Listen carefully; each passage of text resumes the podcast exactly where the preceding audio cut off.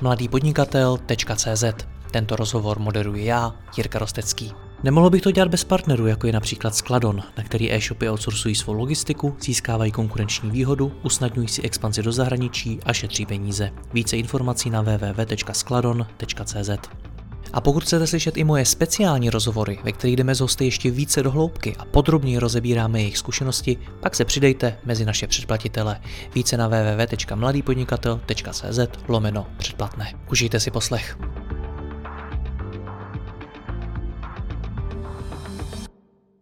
Dobrý den, vítejte u dalšího rozhovoru. Dneska si budeme povídat o crowdfundingu z pohledu investora. Povíme si o tom, jak může investor nad crowdfundingem přemýšlet, jak může zapadnout do jeho investiční strategie a zda pro něj vůbec dává smysl. Mým hostem je Vít Endler, který je zkušený investor a šéf crowdfundingové platformy Fingood. Vítko, já tě vítám, ahoj. Ahoj a znovu děkuji za pozvání. Já děkuji i tobě. Crowdfunding ve světě investování. Přijde mi, že crowdfundingových platform, přes který já jako investor můžu do něčeho investovat, je stále víc a víc. Čím to je? Tak obecně si myslím, že eh, ten crowdfunding jako takový tady už nějakou dobu funguje a existuje. Samozřejmě jako většina věcí, ať už v rámci investic nebo technologií nebo, nebo peněz, eh, přichází eh, z Ameriky, z té země za velkou louží pak se přelívá přes tu západní Evropu a pak vlastně, jako ať si to chceme nebo nechceme přiznat, se teprve přelévá do té, řekněme, naší části Evropy, a už to vnímáme jako střední nebo východní část Evropy. A u toho crowdfundingu je to v podstatě úplně stejné. A to, že dneska my vnímáme tady v té České republice větší počet crowdfundingových platform, je z jedné části způsobeno tímto trendem toho přelévání se těch zkušeností a, a nových věcí z, toho, z těch západních trhů na ty východní. A druhá, si myslím, že to je dáno také tím, že bohužel tady některé firmy, některé subjekty shledaly v tom crowdfundingu možnost, jak narejzovat relativně jednoduše peníze. A dokud crowdfunding nebude v podstatě regulovaný biznis eh, z pohledu České národní banky, tak tady budou bohužel existovat některé platformy, které dneska jako na tom crowdfundingu, řekněme, eh, jako nechtějí úplně jako vydělat nebo poskytnout investorům investiční nástroj, ale chtějí spíš vydělat pro sebe a je to, řekněme, nějaká podobná forma jako dluhopisu nebo hmm. takovým tím špatným dluhopisům. No když to takhle říkáš, tak uh, mně jako, kdybych byl investor, tak to nepřipadá jako úplně bezpečný prostředí. Zase je to obecně jako, jasně, uh, když to vezmeme takhle, jenomže vždycky je potřeba se jako na to dívat a vlastně uh, koukat se na to tak, že jako mm, jedno jablko špatné prostě neznamená, že nebudu jíst jablka jako obecně. To znamená, jako ke všemu, k jakým, jakýmukoliv investičnímu aktivu musím přistupovat eh, s rozmyslem a musím si to aktivum kontrolovat a musím si zjišťovat o tom, co nejvíc. Já jsem tady mluvil o tom, že jsou tady platformy, které, řekněme, k tomu nepřistupují úplně fair.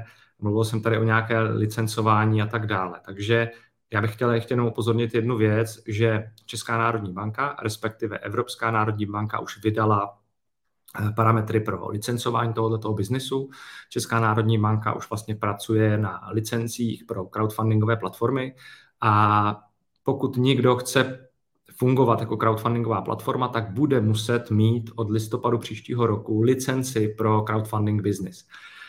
My, a tím myslím Fingood, eh, vlastně připravujeme nebo finalizujeme dokumentaci pro to licenční řízení. Musím říct, že to je teda velmi, bych řekl, Eh, jako hluboká analýza toho biznesu a eh, jedna směrnice třeba pro risk analýzu má prostě desítky stránek, tak aby byl popsán ten proces, jak vlastně přistupuje crowdfundingová platforma k kontrole vlastně těch eh, investičních příležitostí, které na tu platformu pouští. Takže ten, kdo tu licenci bude mít a bude pod dohledem České národní banky, tak tam můžu jako ubezpečit ty investory, že eh, to je jako velmi, řekněme, potom bezpečná, bezpečný přístav, kam bych ty peníze měl svěřovat nebo kam bych je měl investovat. Ale znova, Vždycky to bude i o nějakém track recordu, o nějakém týmu, který za tou platformou stojí, o tom, jaký typ investic. Ty jsi to správně řekl, že se tady objeví crowdfundingové platformy a že můžu přes ně investovat do čehokoliv. Tak jaký typ investic ta platforma bude nabízet. Takže i tohle to vlastně pro toho investora v tom rozhodovacím procesu uh, musí, uh, musí zaznít a musí si to do toho rozhodovacího procesu, do toho svého Dioru, uh, do it your own research, prostě zadat. No, no jasně, tomu rozumím. Rozumím tomu, že od listopadu příštího roku bude ta platforma mít možnost mít tu licenci, ale stejně, jak i potom vybírat, který platformě budu věřit a který ne, do který půjdu. Ty si ty třeba zmiňoval ten typ investic. Mm-hmm. Tak eh, je to o typu investice. Obecně těch crowdfundingů je několik typů. A tohle si myslím, že by tady mělo zaznít, že je takzvaný donátorský crowdfunding, eh, což jsou crowdfundingové platformy, které primárně pro ty investory neznamenají zisk. To znamená, investor tam vloží své peníze a nedostane zpátky peníze a nějaký úrok, nějaké zhodnocení těch peněz, ale uh, investuje tam, protože se mu například líbí ten projekt. Jo. Takže tady se nebavíme úplně o investicích, ale do crowdfundingu to spadá. Pak máme uh, takzvaný crowdfunding, který uh, investuje do equity, do části podílu firmy, která vlastně si přes crowdfundingovou platformu vybírá peníze. Tady bych jako investor velmi byl pozorný, jaký, jaké typy firm vlastně ta crowdfundingová platforma nabízí, protože pokud to budou například firmy v počáteční fázi, pokud to budou takzvané startupy, a já bych měl mít zhodnocení, řekněme, vyšší jednotky procent vložených peněz, tak je to neúměrné riziko k tomu výnosu, který vlastně bych já generoval. Protože investice do startupu je obecně riziková a pokud jsou tu a jsou tady platformy, které nabízejí investice do startupu, tak bych měl očekávat výrazně vyšší výnos, protože je tam výrazně větší eh, možnost toho, že ten startup nebo ta začínající firma to neustojí. Eh, pak je tady crowdfunding, který například děláme my, eh, jako Fingood, a to je vlastně crowdfunding nebo investice do firm, které mají Eh, delší dobu trvání, které jsou schopné dodat finanční výkazy, které jsou schopné dodat nějaké, nějaký typ zajištění, ať už je to nemovitý nebo movitý majetek.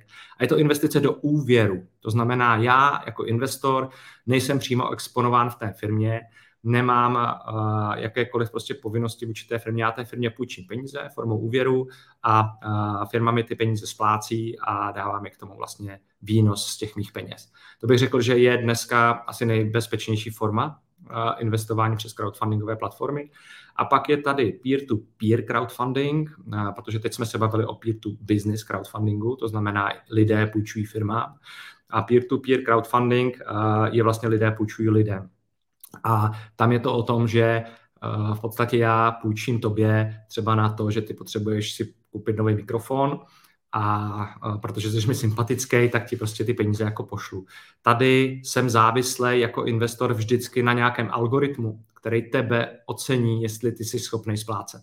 Jo, takže tady zase bych dával bacha na to, jestli jakým způsobem ta firma k tomu oceňování té druhé strany přistupuje a jak dlouho třeba je na trhu, jo? jak dlouho ona vlastně tohleto poskytuje, jaký má takzvaný default rate, to znamená, jaké procento případů spadne a podle toho já bych měl investovat a rozkládat a diversifikovat své investice, své portfolio. A tady do toho typu crowdfundingu ještě spadají takzvané crowdfundingy, které investují do, do půjček. To znamená, jsou firmy, které půjčují peníze formou spotřebitelských úvěrů a tyto firmy velmi často tyto půjčky eh, v nějakém balíku potom nabízejí na některých crowdfundingových platformách. A já jako investor investuji vlastně do těchto půjček. Je to v podstatě několika násobné řetězení půjčování peněz. Tady bych se díval, jestli ta platforma garantuje nějaký zpětný odkup eh, těchto investic, jestli má nějaký typ pojištění a jestli ta investice pro mě je taky bezpečná, protože já tam v podstatě jako se nedostanu úplně přímo k tomu člověku nebo firmě, který, který je příjemce té peněz, ale v podstatě je to přes několik platform nebo přes několik firm. Je tam o, o něco vyšší výnos, ty výnosy se tam pohybují v řádu 12%, ale za mě může být jako také poměrně rizikové. Hmm. Já ale můžu investovat do fondu, můžu kupovat akcie, můžu investovat do nemovitostí, do zlata hmm. a podobně, do kryptoměn. Proč mám investovat zrovna do crowdfundingu? No, neměl by si vybrat si vždycky jedno aktivum. Jo, to je strašně důležitý. Eh, když já se na to podívám ne z pohledu eh, šéfa crowdfundingové platformy, ale z pohledu investora a jak vypadá moje investiční portfolio, tak eh, já jsem vlastně rozkročen přes různá aktiva, v podstatě přes všechna aktiva, které ty jsi zmínil a všude vlastně ke každému tomu aktivu přistupuju jinak a přistupuju k, eh, k němu s jiným investičním horizontem, časovým, myslím, a uh, s jiným podílem rizika v tom mém portfoliu.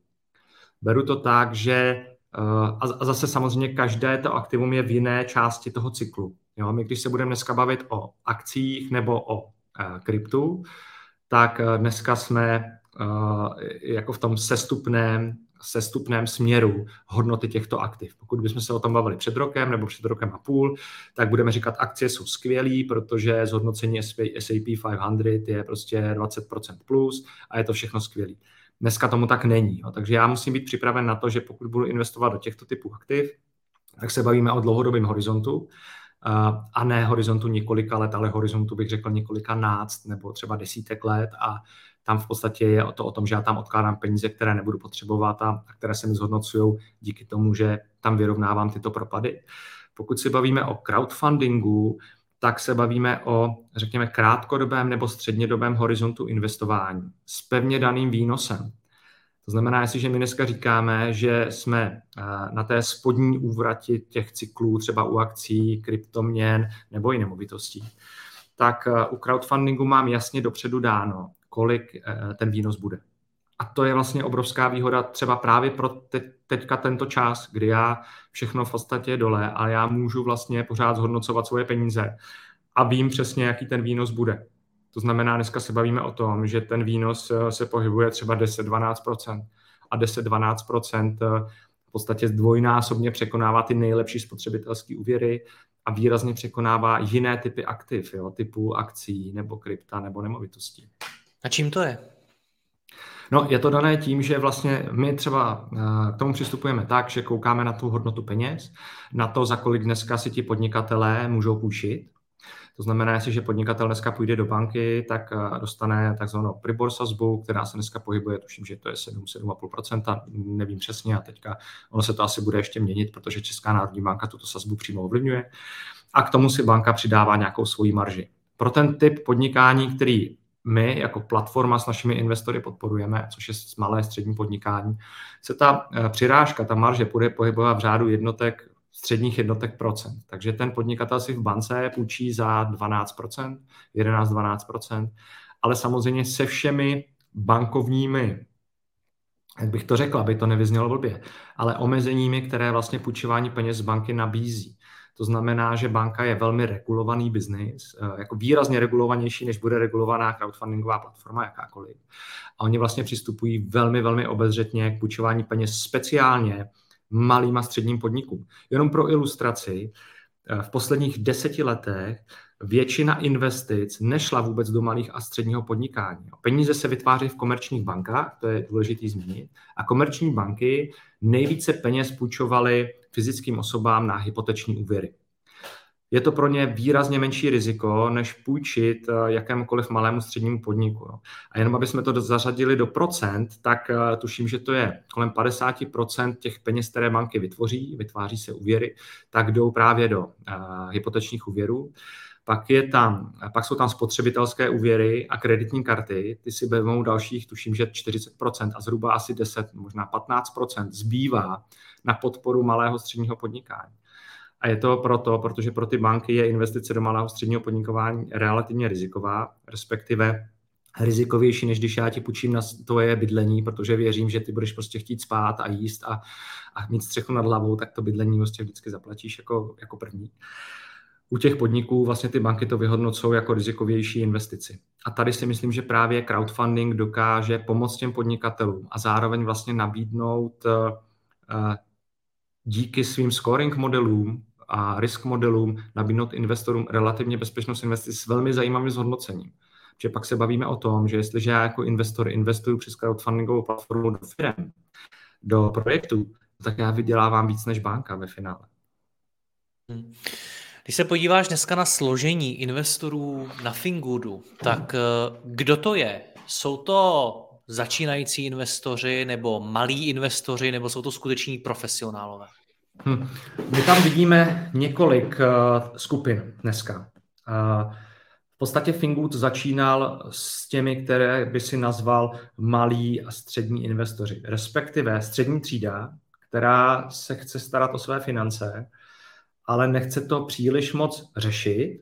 To znamená, nechci se učit o tom, jak fungují firmy, Eh, abych si správně složil akciové portfolio.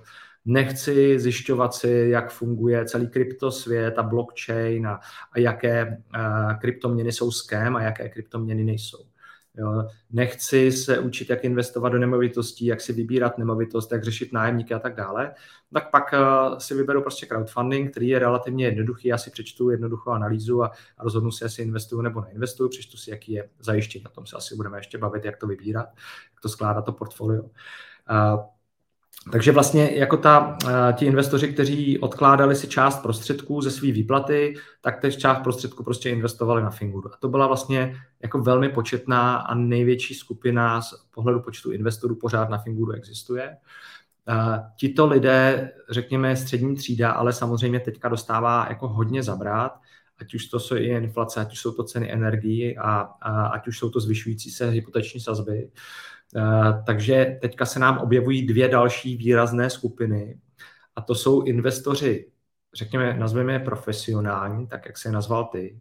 A to jsou lidé, kteří neinvestují tisícovky nebo desítky tisíc měsíčně, ale stovky tisíc měsíčně až miliony měsíčně. A jsou to lidé, kteří mají v své portfolio diverzifikované mezi další aktiva, to znamená akcie, dluhopisy, eh, nemovitosti, svoje biznesy.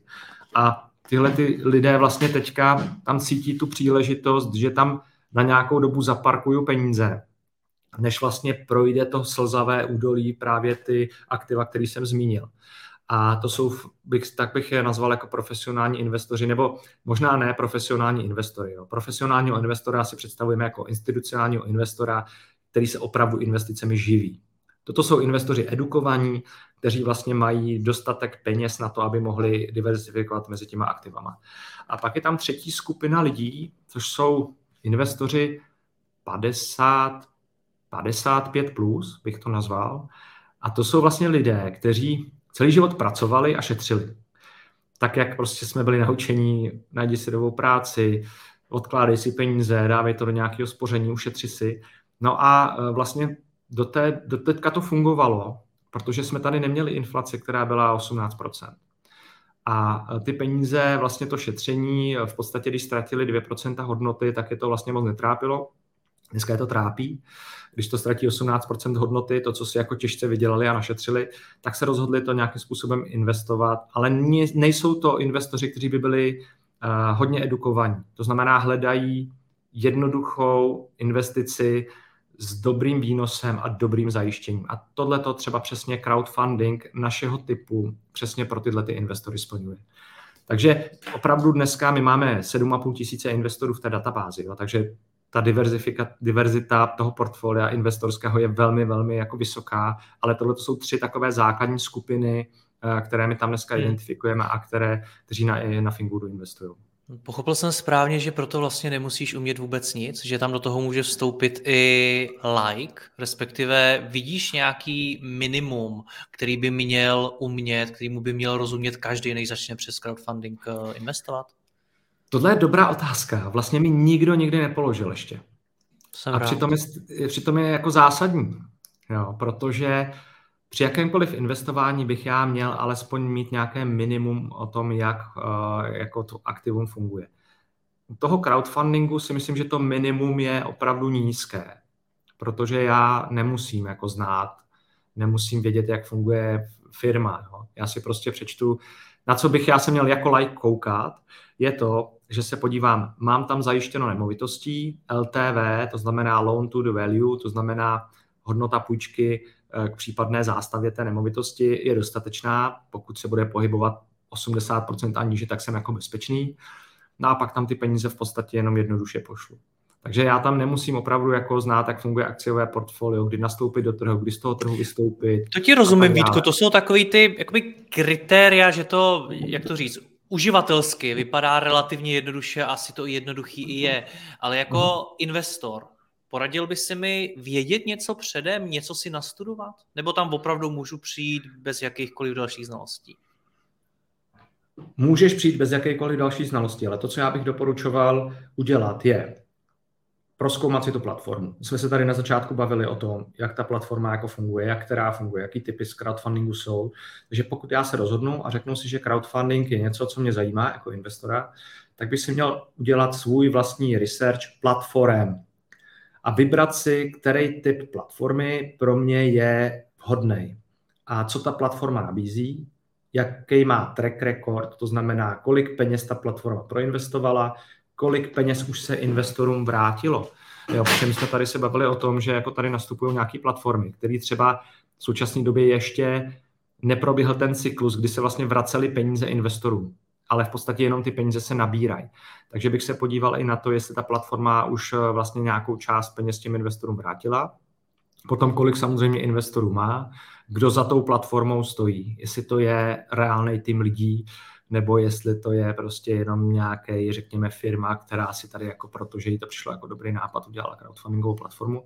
A to je na té úrovni platformy. Když se rozhodnu a musím si vybrat správného partnera, řekněme podobně, jako když bych si vybral brokera pro akcie nebo, eh, nebo burzu pro svoje jako kryptoměny nákupy. Takže tohle si myslím, jako je potřeba udělat, a to je to minimum. No a pak v rámci té platformy abych se měl dívat na základní věci, to znamená zajištění té mé investice, splatnost té mé investice, jak často dostávám peníze zpátky, jestli dostávám jistinový úrok v pravidelných měsíčních splátkách na účet, a jaký, jaký default rate ta platforma má. To si myslím, že je taky důležité, protože nemůžu očekávat, že 100% věcí dopadne dobře. Pořád jsme na úrovni investic a pokud tohle to někdo slibuje, tak 100% lže. Jo, takže už tady jako to by mě mělo zarazit. A e, potom vlastně bych si měl sám nastavit svoji investiční strategii, což jako zní relativně, si myslím, pořád jednoduše a je to vlastně pořád jako velmi minimalistický přístup k investování. Ale co znamená nastavit si svoji investiční strategii? Je to o tom, abych já se tady nezbláznil. Neslyšel jsem nějakého Endlera, který prostě u Jirky Rosteckého jako vyprávěl, ale Eh, řekl bych si, hele, já mám na ty investice 100 tisíc korun nebo milion korun, to je prostě jedno, jenom vezmeme nějakou částku, aby to bylo ilustrativní. A já bych ji měl vždycky rozdělit. Rozdělit na 10 eh, je minimum, ale klidně do 20 prostě investic a ty tam dávat postupně a tím pádem eh, v podstatě já diverzifikuju si to svůj portfolio. A to je pak už jako celkem jednoduchý, že já si řeknu, hele, tady mám teda připravených investičních 100 000 korun, rozdělíme na 10 částek nebo na 20 a do každé investice, která mě osloví na Fingoodu, já investuju 5 000 korun.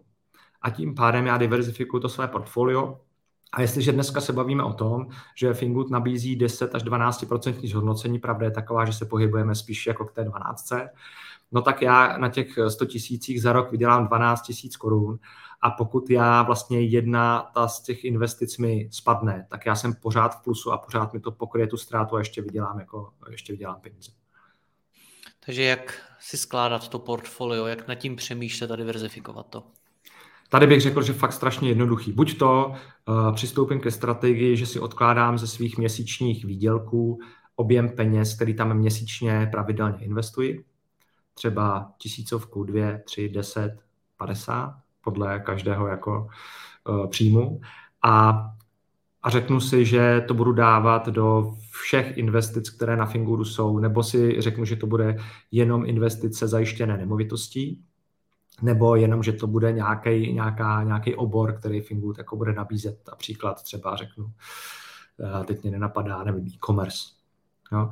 Takže eh, tohle to já si udělám na, té, na tom základním jako rozlišení a pak vlastně pravidelně dodržuju tu strategii a eh, my samozřejmě nabízíme investorský dashboard, kde já vidím přesně, kolik peněz se mi vrátilo zpátky, kolik peněz jsem investoval, jak ty firmy se chovají jo, a tak dále. Takže Tohle to si myslím, že je úplně jednoduchá strategie. Pokud mám nějaký obnos peněz dneska a chci ho investovat do crowdfundingu, tak bych rozhodně nedoporučoval vybírat si jednu firmu. I když jsou takoví investoři, kteří si opravdu vyberou firmu svého srdce, Uh, a protože ta firma je jim sympatická, protože znají tu firmu, protože je někde poblíž jejich domova, znají majitele té firmy, tak pak jako celý ten obnos investují do jedné firmy. Já osobně to nedoporučuju, určitě bych to rozdělil do, do více firm, pokud mám jako větší obnos peněz.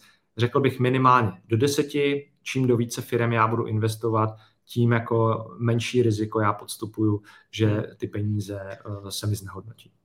Když je ten crowdfunding tak strašně dobrý, jak ho popisuješ, proč si mi, když jsem se ptal na to, kdo přes vás na Fingudu investuje, eh, neodpověděl tím, že jsou tam skutečně ti profesionální investoři, kteří opravdu investují velké peníze? Protože by to bylo logický, pokud je to tak skvělý. No, je to ad jedna, je to strašně malý. Crowdfunding obecně v České republice nebo zase v této části Evropy je pořád strašně maličkatý biznis a pro ty institucionální investory to létá pod radarem. Jenom ilustrativně, jo? Eh, my jsme na Fingudu proinvestovali něco kolem 850 milionů korun eh, do dneška za poslední tři roky. Eh, cílíme někam na miliardu. To je fakt jako pro ty institucionální investory pořád strašně malý, pokud to rozdělíš mezi 200 úvěrů, které jsme poskytli. Takže to je první věc, že je to maličkaté. Na, na druhou stranu v momentě, kdy Fingood jako takový nebo obecně crowdfunding se dostane do určité škály, mnohem větší, tak to začne být zajímavé pro ty institucionální investory. Eh, protože za A budou mít vlastně potvrzený ten model, který crowdfunding nabízí, to znamená jejich risk modely, oceňování těch firm, pro, uh, zajištění těch úvěrů a tak dále. A pak to bude, řekněme, pro ty uh, investory jasně čitelný.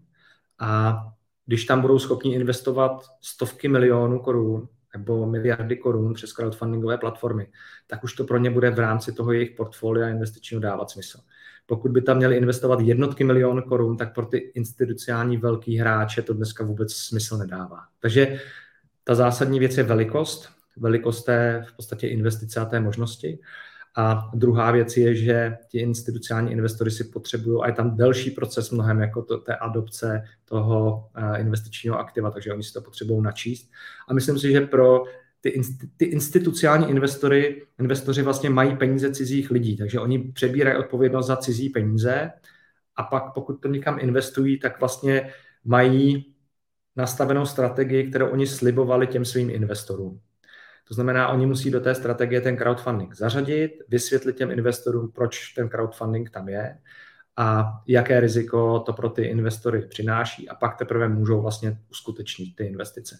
Takže je tam několik věcí, kroků, které musí ty institucionální investoři udělat, ale zejména je to dneska o té velikosti. Hmm. Proč ale tedy cílíte zejména na ty malý investory? Jelikož já když se podívám na různé crowdfundingové platformy, tak v rámci marketingu velká část z nich pracuje s takovým tím, můžete investovat od tisíci koruny a podobně. A teď mi tady vlastně říkáš, že pro ty velký investory je to strašně malý. Proč, proč je ta strategie jít spíš za těma co nejmenšíma? No, já bych neřekl, že to je úplně strategie. Jo, my samozřejmě uh, pravděpodobně si nám spadnou do škatulky, investují od tisícovky, čímž se nechci nějak jako... No ne, to jsem ti ne, nespadnul, počkej Vítku, to jsem ti nespadnul do škatulky.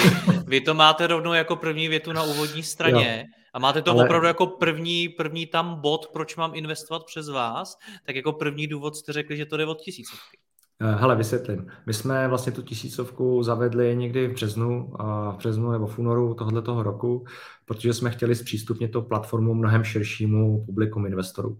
Takže zacílili jsme vlastně na to nejširší publikum, které bylo možné, to znamená, můžeš investovat od tisícovky. Proto to máme i dneska na webu.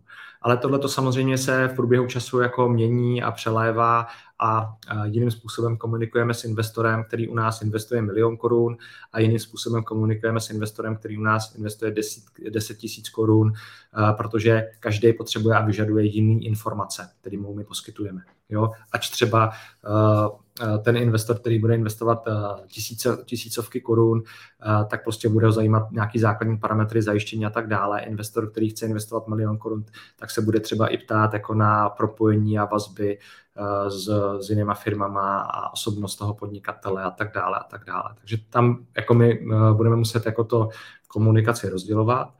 A co se potom týče ještě těch, těch jako institucí, proč my na, jako na ně necílíme, ale my jsme nezávislá, nezávislá crowdfundingová platforma. A jedna z mála nezávislých crowdfundingových platform v Čechách, protože pokud se bavíme o těch, řekněme, solidních platformách, tak většina má za sebou institucionálního investora v podobě banky.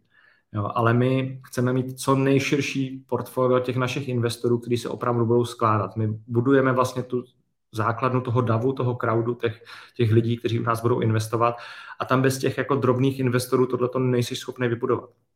Takže my cílíme opravdu na několik skupin investorských, To, že můžeš investovat od tisícovky, je vlastně velmi nízká bariéra a v podstatě to je přístupné potom každému, ale samozřejmě potom jsou jako investoři, kteří jako budou investovat mnohem vyšší částky a, a, tam pokud seš takový investor, tak budeš muset dostat i lepší servis nebo jiný servis. Jo.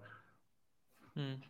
Proč vám mám jako Fingudu věřit? Když se podívám na vaše webové stránky a budu si teda dělat tu rešerši, tak zjistím přesně to, co si teď řekl, že za sebou nemáte žádného velkého hráče. Dá se u vás investovat do tisícovky a ještě k tomu sídlíte v coworkingu.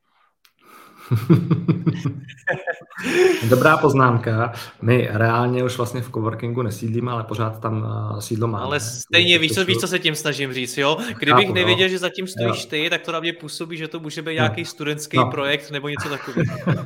Naštěstí uh, to víš a ví to i tví posluchači, že zatím stojím já, protože těch rozhovorů právě děláme jako uh, x a hodně. Pak je to třeba vyšší základního kapitálu. Jo, náš základní kapitál na úrovni 11,5 milionů je výrazně převyšuje základní kapitál všech jako jiných uh, crowdfundingových platform, které tady jsou a když si založím firmu, můžu založit za korunu nebo za 10 korun nebo za 100 tisíc korun, pořád je to jako výrazně, výrazně méně, než, uh, než máme my. To, že za náma nestojí žádný institucionální investor, je pravda. Na druhou stranu, eh, jako my čerpáme peníze provozní od našeho majoritního akcionáře Alcor Investment, což je vlastně, řekněme, finanční skupina, eh, která je z tohohle pohledu jako velmi silná a podporuje nás. Ale není to tak, že by to byla banka, není to tak, že bychom, řekněme, si brali investory z bankovního z bankovní databáze. Není to tak, že by banka jako investovala do některých eh, půjček, které my nabízíme. Tak to prostě není. Jo. Tady v tomto směru jsme opravdu naprosto nezávislá platforma. A pak je to ten tým, o kterým si mluvil. Ano, stojím zatím já eh, s nějakou, řekněme, reputací, kterou si rozhodně nechci pošramotit. Opravdu se snažíme dělat ten biznis dobře a správně, což potvrzují jako nezávislé Eh, recenze, kteří dělají vlastně investoři, kteří u nás investují a my vůbec jako nemáme vliv na to, co k nám o tom řeknou. Takže ale pak je to i nějaký track record toho, kolik peněz jsme profinancovali, protože my dneska jsme v pohledu těch financí mezi těma crowdfundovými platformami na místě číslo jedna nebo místě číslo dvě v objemu těch prostředků, které jsme profinancovali a počet investorů, kteří u nás jsou. Jo. Takže je to Eh, kdyby si řekl, hele, chci od vás nějaký certifikát, no tak ti ho nemůžeme dát, protože neexistuje nic takového. Naším certifikátem je ta dlouhodobá práce, kterou děláme a důvěru si strašně jako dlouho buduješ a velmi rychle ztrácíš. že pro nás ta důvěra a reputace je extrémně důležitá. Je to pro tebe osobně a... těžký mít to na hrbu, protože ty za tu firmu vlastně vystupuješ a jsi takovým jejím největším garantem. Těžký. Já bych neřekl, že to je těžký, protože fakt jako přistupujeme k tomu otevřeně, férově a ač to zní strašně blbě teďka, uh, zní to jako kliše, protože bohužel někteří lidé jako tyto, tyto slova zneužívají. Tak uh, tohle to opravdu děláme. No a pak není jednodušší jako se zeptat investorů, kteří na Finguru investují. Jo, jakou mají zkušenost, jak to vnímají, tu platformu. A to si myslím, že je jako potom nejlepší reference. Dobře, pokud nás poslouchá někdo, kdo přemýšlí o tom, že začne investovat přes crowdfundingové platformy obecně, teď se nebavme jenom o Fingudu, ale obecně, tak pojďme skrnout. Jak, jak má začít, aby to bylo bezpečný a aby o svoje peníze zbytečně nepřišel? Takže udělat si, my jsme tady zmiňovali ten svůj Dior, do it your own research, to znamená podívat se na ty platformy, podívat se, kdo je na té druhé straně, komu já půjčuji. Pokud je to platforma, která se tváří jako crowdfundingová, a má tam pár projektů, který když já si projedu v obchodním rejstříku a zjistím, že za každým s tím projektem stojí stejný člověk, no tak pak je to jasná podvodná platforma, eh, která se snaží jenom získat peníze pro své biznesy a velmi pravděpodobně eh, ty biznesy ani nikdy nechce naplňovat. Eh, pak se musím podívat, co ta platforma nabízí, jestli to jsou investice do podnikání, jestli to jsou investice do developerských projektů, jestli to jsou investice do půjček, takže tady uh, pak si musím říct, jako co je pro mě důležité, jestli věřím podnikání, jestli věřím kamenu a cihle, to znamená tomu způsobu zajištění, který tam je. Pak bych se podíval na dokumentaci té platformy. Jo, a klidně bych si na to uh, sednul se svým právníkem, protože uh, platforma by měla zveřejňovat několik typů uh, dokumentace. První je smlouva s investory. Jo, u nás se to jmenuje komisionářská smlouva, protože my vlastně potom zastupujeme toho investora. Takže pravidla té smlouvy. Pak jsou to všeobecné obchodní podmínky, které ta platforma jako by měla zveřejnit a nabízet. A pak jsou to smlouvy s těma samotnýma subjektama na té druhé straně, to znamená v našem případě podnikatelů, to znamená úvěrová smlouva, jak zní a tak dále, jaké mám jako práva, povinnosti jako investor. Pokud si tímhletím jako projdu, tímhletím screeningem, tak pak si podle toho vyberu platformu, která mě z tohohle pohledu vychází nejseriózněji a která je nejblíže k mému, řekněme, srdci. No a uh, pak uh, si připravím svoje peníze, řeknu si, chci tam investovat takovéto prostředky, a my jsme tady zmiňovali tisícovku, je možné investovat od tisícovky, ale je možné investovat i miliony korun a zase v závislosti na typu platformy a, objemu investic, které ta platforma nabízí. A když tohle to udělám, tak pak doporučuji na jakékoliv platformě, kterou si vyberu, tak doporučuji se uh, jako diverzifikovat ty své peníze, které tam dávám. Neinvestovat do jednoho projektu nebo do jedné půjčky, ale rozhodně investovat do minimálně několika půjček podle toho, jaký typ zase investic ta platforma nabízí. A zlaté pravidlo, které zaznělo mnohokrát v našich rozhovorech, když už začít, tak s penězi, které si můžu dovolit ztratit. To je v podstatě u jakéhokoliv investování. Vítko, já ti děkuji za rozhovor, ať se ti daří. Ahoj. Jirko, děkuji za pozvání a držím palce všem, kteří se rozhodnou investovat, nejen na crowdfundingu. Děkuji vám za poslech tohoto rozhovoru a zvu vás i mezi naše předplatitele. Tvořím pro ně speciální rozhovory se zkušenými podnikateli, manažery, freelancery a dalšími profíky ze světa biznesu. V tématech jdeme ještě hlouběji a připravujeme pro vás konkrétní praktické zkušenosti z podnikání. Snadno tak objevíte cené zkratky a informace, které vám pomohou ve vašem biznesu. Více zjistíte na www.mladýpodnikatel.cz lomeno předplatné. Děkuji vám a zase někdy naslyšenou. Jirka Rostecký.